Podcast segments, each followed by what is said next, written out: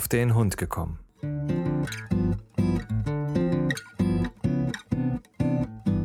Ein Podcast, auch über Hunde.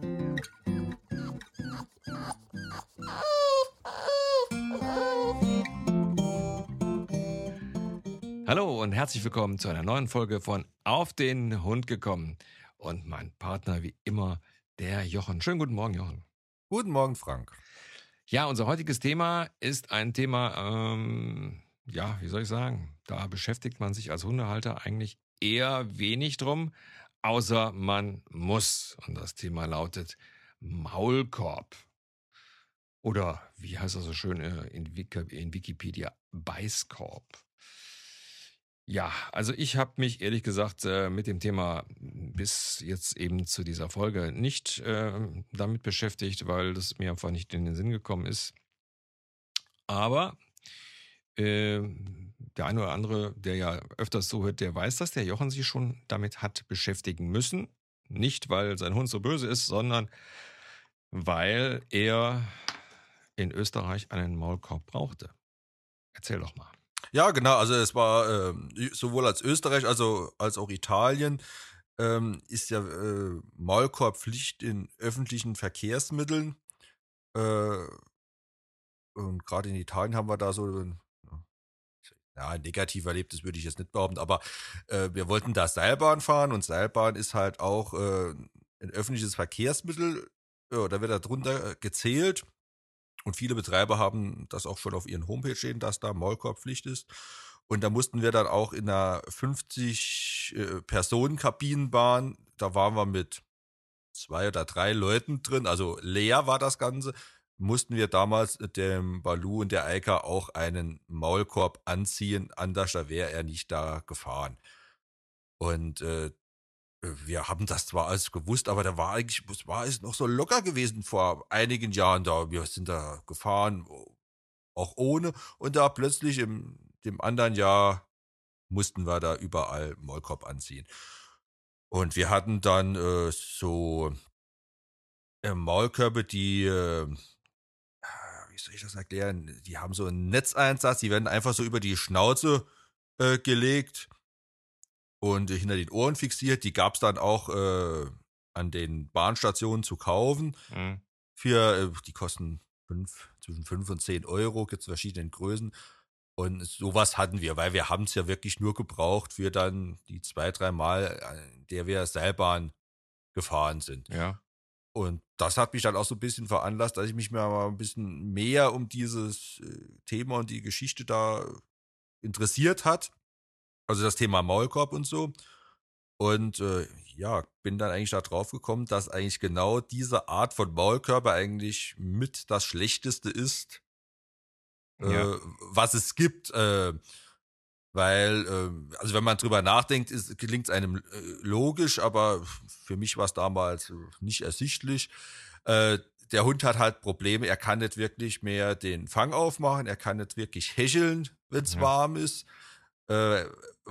Geschweige Wasser trinken oder auch ein Leckerli zu sich nehmen, funktioniert damit gar nicht. Nee. Die Dinger heißen übrigens Maulschlaufen. Okay. Habe ich gerade gesehen. Das sind also praktisch Sachen, die auf Deutsch gesagt über das Maul gestülpt werden und dem Hund praktisch damit unmöglich machen, überhaupt den Mund aufzumachen beziehungsweise zu hecheln. So, also von daher kann das nur etwas sein, wie es da eben ist, dass man sagt, das muss der jetzt 5 Minuten anziehen, damit wir fahren können und ansonsten eben nicht. Genau, so war es dann auch nachher bei uns. Da haben wir, die Dinger waren dann im Rucksack drin, wenn wir dann irgendwo hinkamen und es wurde verlangt, Rucksack auf, die Dinger raus, auf dem Hund angezogen und die zwei fanden das halt nicht lustig. Gut, ich habe auch nie Maulkorb-Training mit ihnen betrieben, aber dadurch, dass sie ja dann gehört haben und dann habe ich gesagt, jetzt ist es gut und dann ging das auch. Also die 10 Minuten Bahnfahrt irgendwo auf dem Berg funktionierte. Alles andere, sprich Busfahren, Bahnfahren, also Zugfahren und so, wäre nicht machbar gewesen. Nicht nur, weil sie dadurch nicht wirklich Luft bekommen hätten, sondern eigentlich, weil es auch für die Hunde unangenehm war. Ja, also weil es Ja. Weil sie es nicht gewohnt waren halt. Ja. Also das ist natürlich klar, wir haben Hunde, die haben jetzt Maulkorbpflicht. Thema Listenhunde. Da gibt es eben Hunde, die haben Maulkorbpflicht.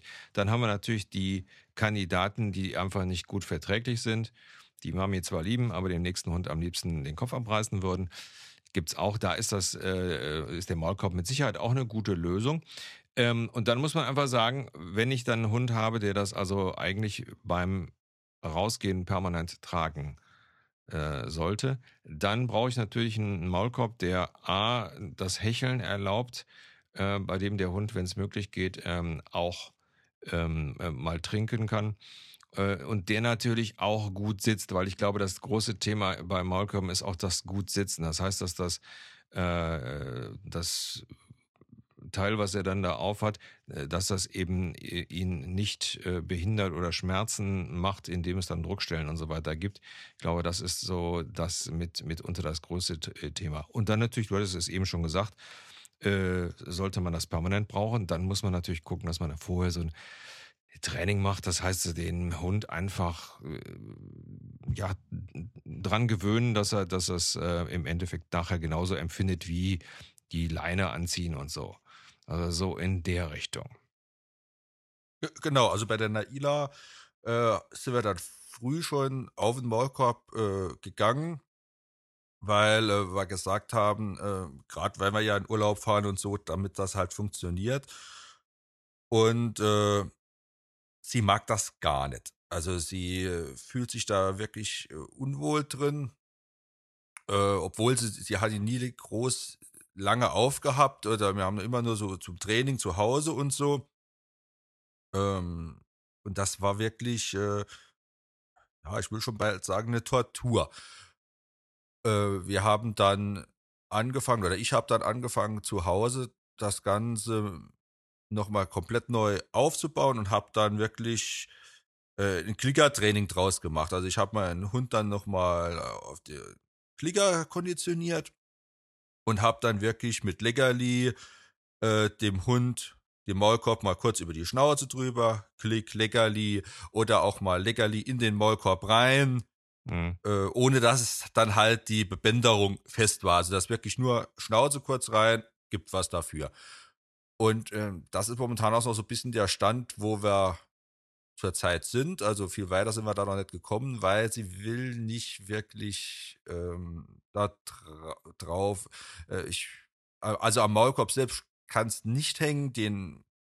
Sie geht gerne mit der Schnauze rein für ihr Leckerli und so zu holen. Er passt auch gut. Wir haben da extra damals auch einen Maulkorb gekauft, der für Schäferhunde entwickelt wurde, also sprich mit den langen Schnauzen und so, weil wir diese Drahtmaulkörbe, die es da gibt, so diese klassischen, haben mir halt überhaupt nicht gefallen. Das sah so martialisch aus und das da noch auf dem Schäferhund drauf, da kommt dann gleich doch irgendein blöder Spruch von irgendjemandem.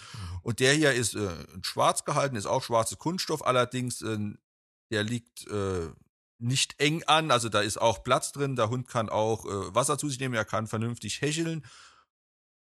War zwar auch nicht ganz billig gewesen, aber da sind wir jetzt guter Dinge, dass das Thema vielleicht in ein paar Jahren gegessen ist, dass sie dann den Maulkorb auch gerne anziehen.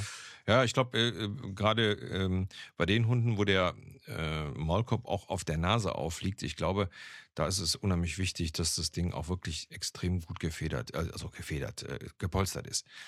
Weil ich kann mir vorstellen, dass das also nicht so toll ist. Ich glaube, das ist so, glaube ich, einer der Knackpunkte überhaupt für den Hund, den Maulkorb zu finden, der am besten passt. So, und ich habe da jetzt mal so recherchiert, also gerade jetzt mit kurzschnauzigen Hunden, also Boston Terrier, französische Bulldoggen und ähnliche Konsorten, wahnsinnig schwer. Ja, weil da ist ja letztendlich nichts, wo man den Korb auf die Nase legen kann. Und da gibt es dann Konstruktionen, die zwar etwas lustig aussehen. Ich hätte beinahe gesagt, die sehen fast so aus wie diese Gittermasken beim Eishockey, weil die um den ganzen Kopf rumgehen, aber die schützen dann natürlich auch. Man muss natürlich sagen, Maulkorb kann man natürlich noch zu anderen Gründen anziehen. Also Tierarztbesuche, es gibt bestimmte Hunde, die natürlich beim Tierarztbesuch einen Maulkorb tragen müssen, weil die einfach den Tierarzt nicht leiden können, beziehungsweise den Besuch nicht leiden können.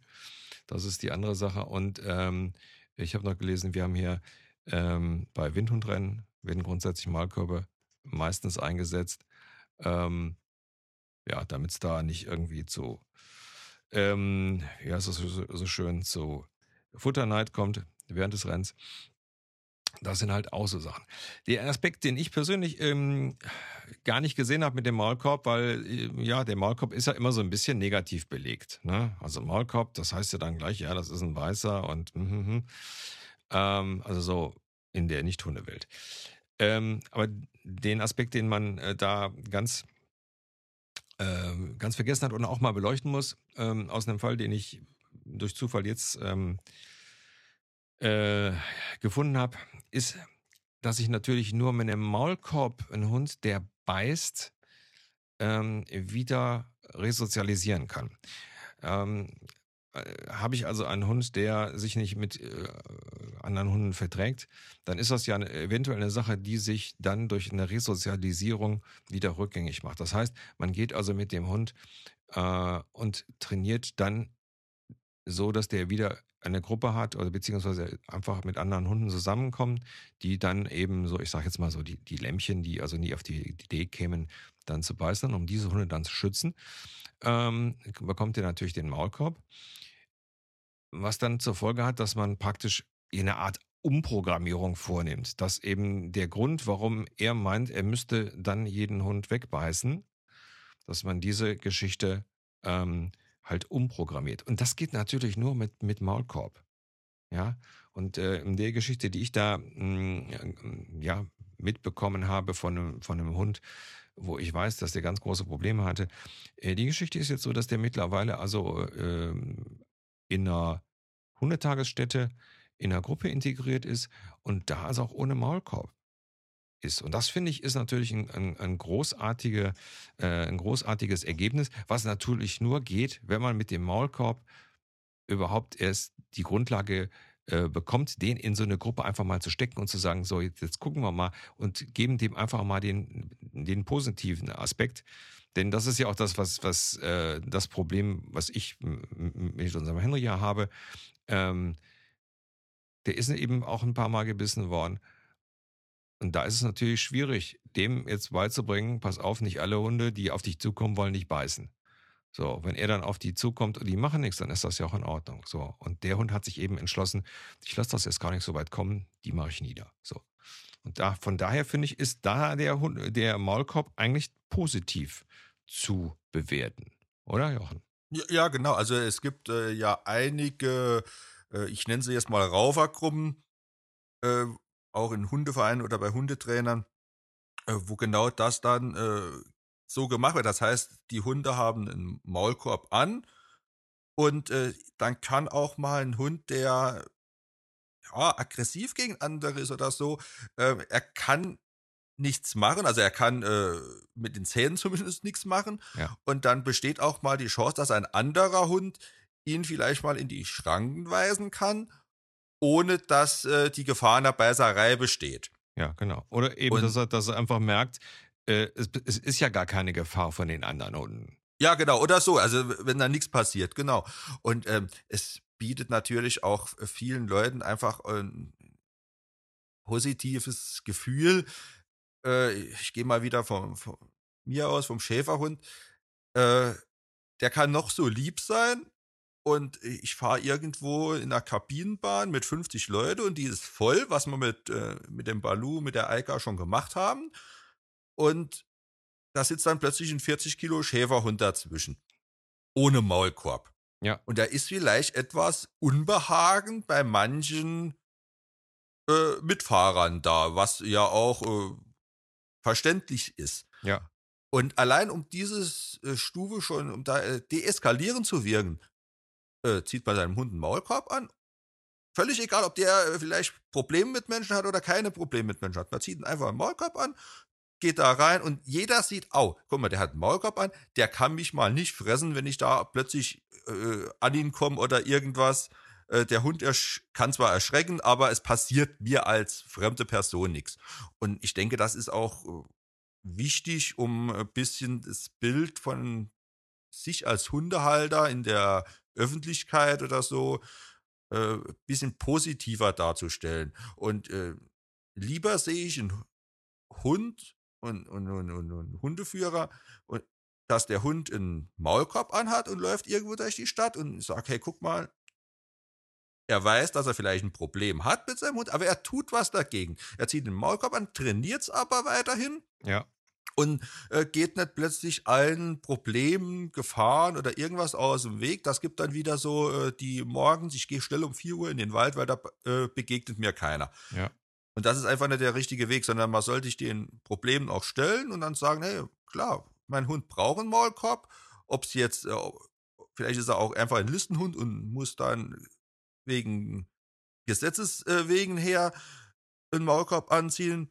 Oder, ja, vielleicht war auch irgendwas mal, oder es kann ja auch sein, dass ich mir einen Hund aus dem Tierheim hole und ich weiß ja nicht, was der Hund vielleicht alles mitgemacht hat. Und wenn ich dann merke, oh, der hat in gewissen Situationen Stress, ja, dann gewöhne ich ihn an den Maulkorb, ziehe ihm in diesen Situationen mal prophylaktisch den Maulkorb an und kann dann einfach gucken, entspannter gucken, wie reagiert er dadurch.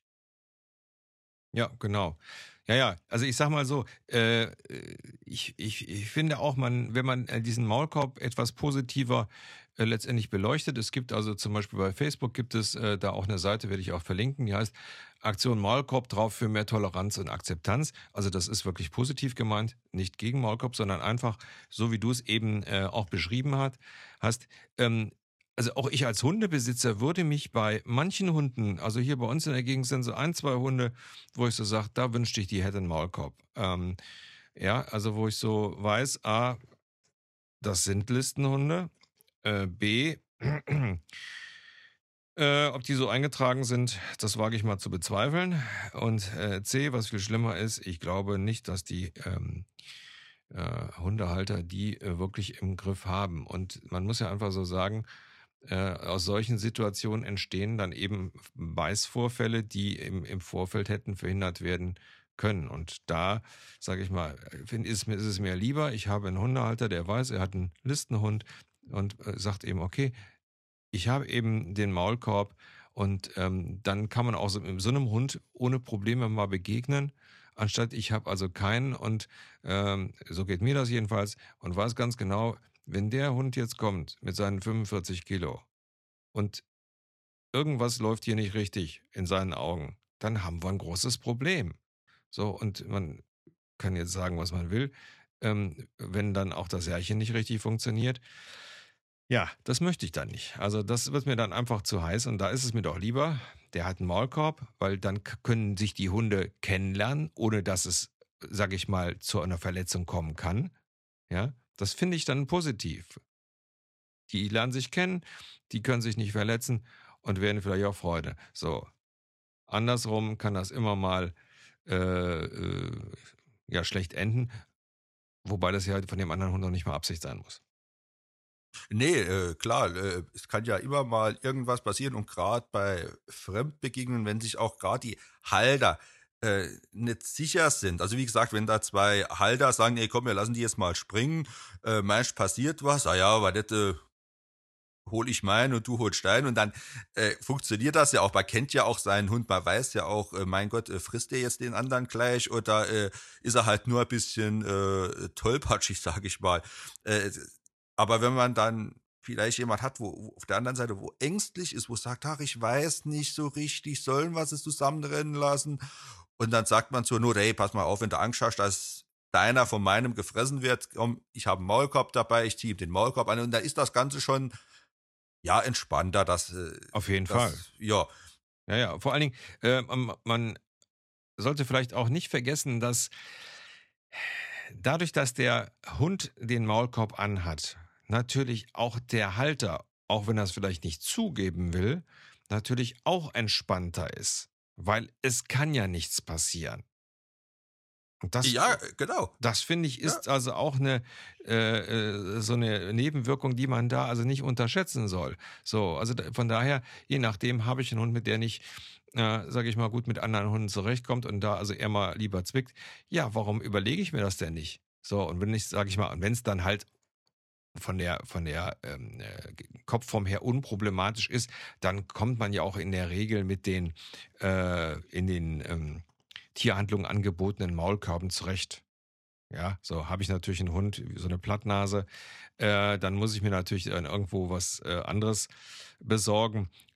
Aber ich glaube, dass der positive Aspekt da auch wieder, dass das auch wirklich wieder rechtfertigen könnte. Für was dann, also was viele Leute auch nicht dran denken, für was der Maulkorb auch gut ist oder gut sein kann, ist jetzt Beispiel, wenn ich jetzt ein Problem habe, dass in meinem Gebiet viel ist wieder so ein blödes Wort in der Beziehung, also wenn Giftköder ausgelegt wären oder sowas sein könnte, oder es muss ja noch nicht mal jetzt böswillige Giftköder sein. Es gab ja, das bei uns hier war das vor ein paar Monaten, da wurde am ganzen Bachlauf durch die Verbandsgemeinde wurden Rattenköder ausgelegt, ja, weil es da Probleme gab mit Ratten. Und wenn man dann zum Beispiel an einem Weg spazieren geht, der in der Nähe von dem Bach ist, und mein Hund ist den Maulkorb gewöhnt, ja, dann ziehe ich eben den Maulkorb an, und die Gefahr, dass dann mein Hund irgendwas aufnimmt, ist vielleicht nicht auf null, aber es ist schon ein ganz geringer Prozentsatz, dass er noch was aufnehmen kann. Ja. Und da bin ich dann auch wieder entspannter. Mein Hund kann von der Leine weiterhin ab, er kann rumspringen und ich muss nicht gleich in Panik ausbrechen, wenn ich sehe, oh, er steht da irgendwo und schnüffelt vielleicht nur, weil ich dann meine, er frisst da was. Ja. Ja, denn ganz klar, also wenn da irgendetwas, wenn da eben als Beispiel die vergiftete Frikadelle liegt, der hat keinen Köder an, also ich nehme jetzt meinen Henry mal, das macht Zups und dann ist das weg. Genau. So. Habe ich jetzt einen Maulkorb an, sei das jetzt ein Gittermaulkorb oder was, aber auch immer, dann geht das nicht so ohne Weiteres. Ja, der Hund kann zwar mit der Zunge aus dem Maulkorb raus, aber er kann ja nicht beißen. So. Genau, er kann es nicht so direkt aufnehmen wie anders. Also von daher besteht dann die Möglichkeit, dass man dann dementsprechend entspannt da hingehen kann, mal gucken, was hast du denn da, und dann eben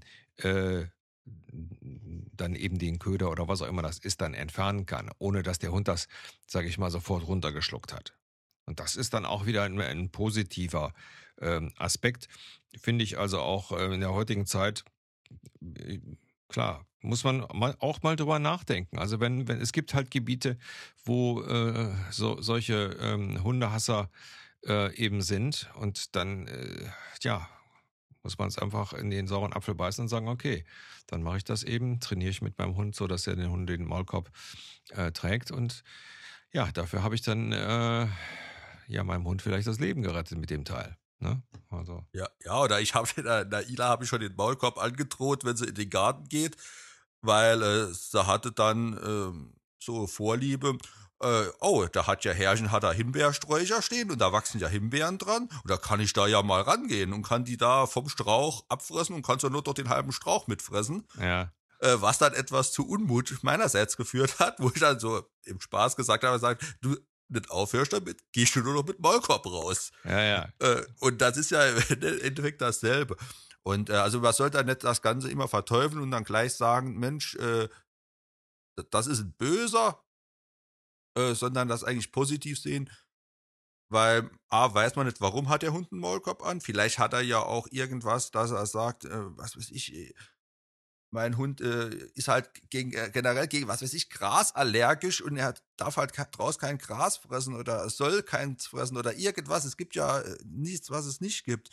Und dann lieber mal das Gespräch suchen und fragen, warum hat denn dein Hund einen Maulkorb an? Und ich denke, dass 95% aller Hundeführer da auch gerne Auskunft geben und sagen, der versteht sich nicht mit anderen oder er darf irgendwas nicht.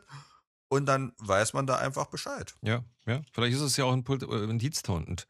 Also der eben einen Maulkorb trägt, weil er eben für den Dienst trainiert oder so. Kann ja auch sein. Also das kommt ja dann immer noch dazu. Ja, also Thema Maulkorb. Ja, Jochen, ansonsten sollten wir eigentlich da schon die meisten Aspekte beleuchtet haben. Ja, also was man noch sagen kann, man sollte vielleicht, wenn man einen kauft und den auch jetzt nicht nur für so Sachen wie Urlaub, für Bahnfahrten nutzen möchte, sondern man braucht öfter, sollte man da auch wirklich, wie du gesagt hast, auf guten Sitz, gute Passgenauigkeit achten. Man sollte da auch lieber mal ein paar Euro mehr ausgeben. Also es gibt, ich habe schon Drahtmaulkörbe gesehen, die kosten 5 Euro und es gibt Drahtmaulkörbe, die kosten 70 Euro.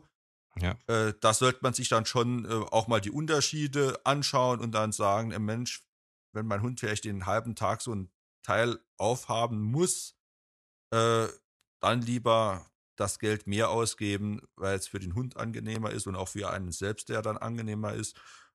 Und klar, es ist natürlich auch ein Problem, wenn ein Hund noch nicht an den Maulkorb gewöhnt ist, irgendwo hinzugehen und um ihn einen Maulkorb zu kaufen. Ja. Weil man muss ihn ja anprobieren dann. Und das ist natürlich, das sollte man auch aufpassen, dass man dann den Hund nicht schon vergerkst an einem Maulkorb, bis man das erste Mal das Teil eigentlich braucht. Also da wirklich mit Ruhe und auch zu nichts zwingen. Ja, am besten hungrig hinschicken, beziehungsweise hungrig mit dem da hingehen und dann über ein Leckerchen das also machen. Ich glaube, das ist so bei Großteil der Hunde, glaube ich, der einfachste Weg. Ja, also mit Leckerli kann man viel machen. Ja. Und gerade das und auch immer das mit dem Maulkorb immer positiv verbinden. Also auch nicht nur sagen, was weiß ich, wenn du mit XY spazieren gehst, musst du Maulkorb anziehen und mit dem anderen Hund brauchst du den nicht. Ja. Weil irgendwann hat er mal gerafft, wieso muss ich denn immer den Maulkorb anziehen bei dem Hund und bei den anderen, nee, Entschuldigung. Und da sollte man schon dann auch mal darauf achten, dass man ihn auch in anderen Situationen anzieht. Ja. Weil der Hund ist ein Gewohnheitstier und wenn er das dann irgendwann merkt, da ist Systematik hinten dran, dann nutzt er das schamlos aus. Ja. Klar, so sind sie halt. Ich wollte gerade noch, ich sagte es eben ja schon, wo man wirklich unheimlich darauf achten muss, ist, dass die Dinger wirklich gut sitzen und auch gut gepolstert sind, weil ich habe also hier im Internet also schon einige Bilder gesehen von Hunden, die eben dann wirklich böse Scheuerstellen auf der Nase haben und damit, sage ich mal, macht sich der Maulkorb bei dem Hund mit Sicherheit nicht beliebter. Also da unbedingt darauf achten.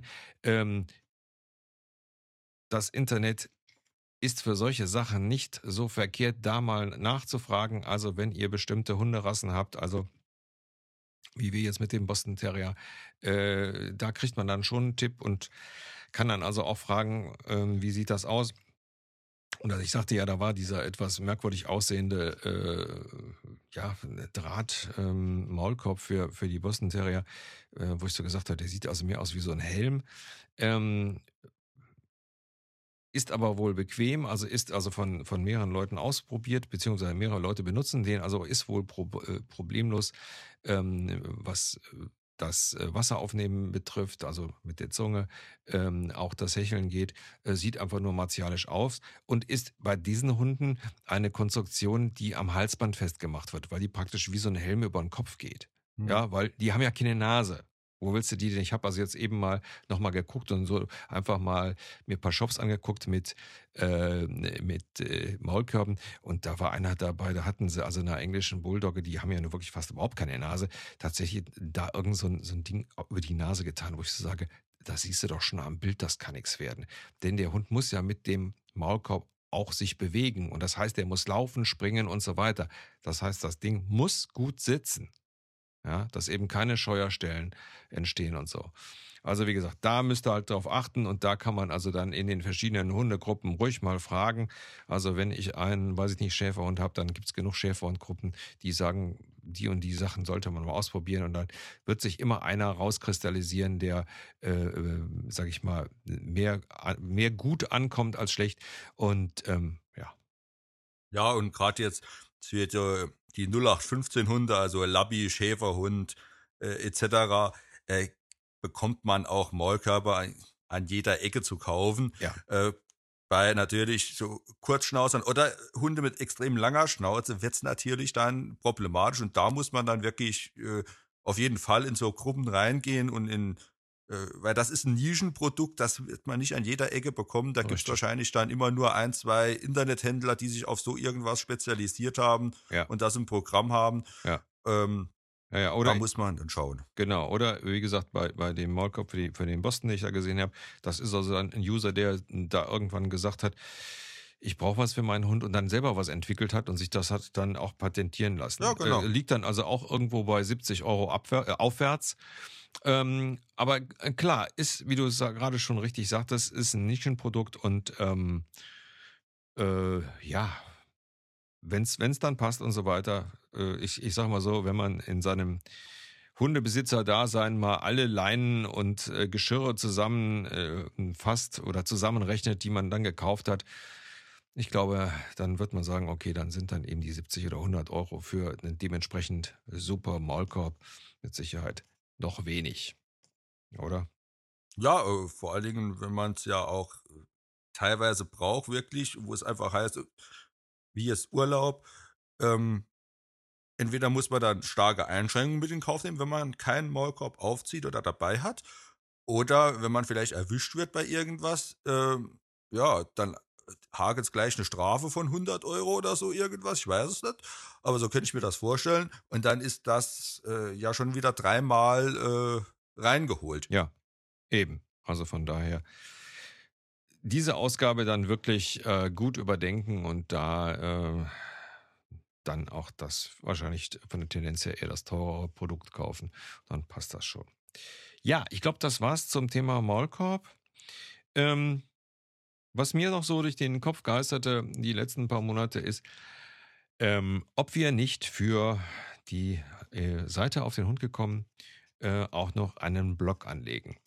Hintergrund ist folgender, ihr wisst, wir machen ja den Podcast in einer ja, zweiwöchigen Abstand.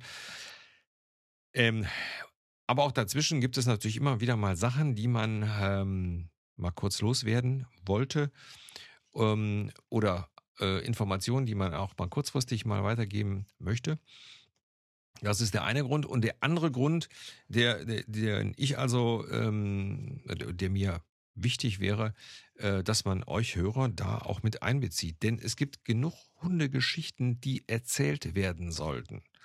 Und da wäre es natürlich toll, wenn ihr Hörer auch mal dann ja, zur Tastatur greift und einfach mal eure Geschichte aufschreibt, eure Hundegeschichte oder was euch auf dem Herz liegt, so dass wir das dann dort natürlich unter eurem Namen veröffentlichen. Das wäre also eine tolle Geschichte. Das kann also lustig, traurig, das kann informativ sein, das kann sarkastisch sein. Das wäre eine tolle Sache. Würde mich sehr interessieren, ob das eine Sache ist, die ihr unterstützen würdet.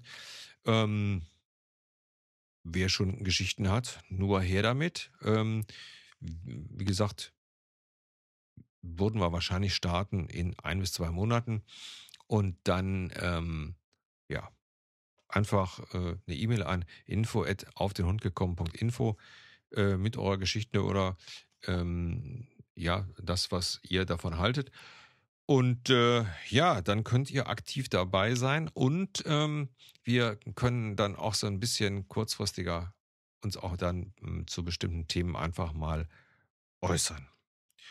Jochen, was sagst du? Ja, genau. Vielleicht dazu für mich auch noch so 2, 3 Gedanken. Und vor allen Dingen kann man auch, wenn mal jemand eine Frage stellt oder ein Problem schildert und wir gehen dann auf diese Sache vielleicht kurz ein, hat auch jeder was davon. Also vielleicht nicht nur dann direkt jetzt derjenige, der das geschrieben hat und man muss warten, bis es dann mal in den Podcast reinkommt, sondern die Frage wird montags gestellt und dienstags hat man schon 1, 2 Antworten, auch vielleicht von anderen, dass da mal eine Idee noch kommt und mal noch ein Kommentar dann dazu kommt, weil es jeder lesen kann. Ja, ja.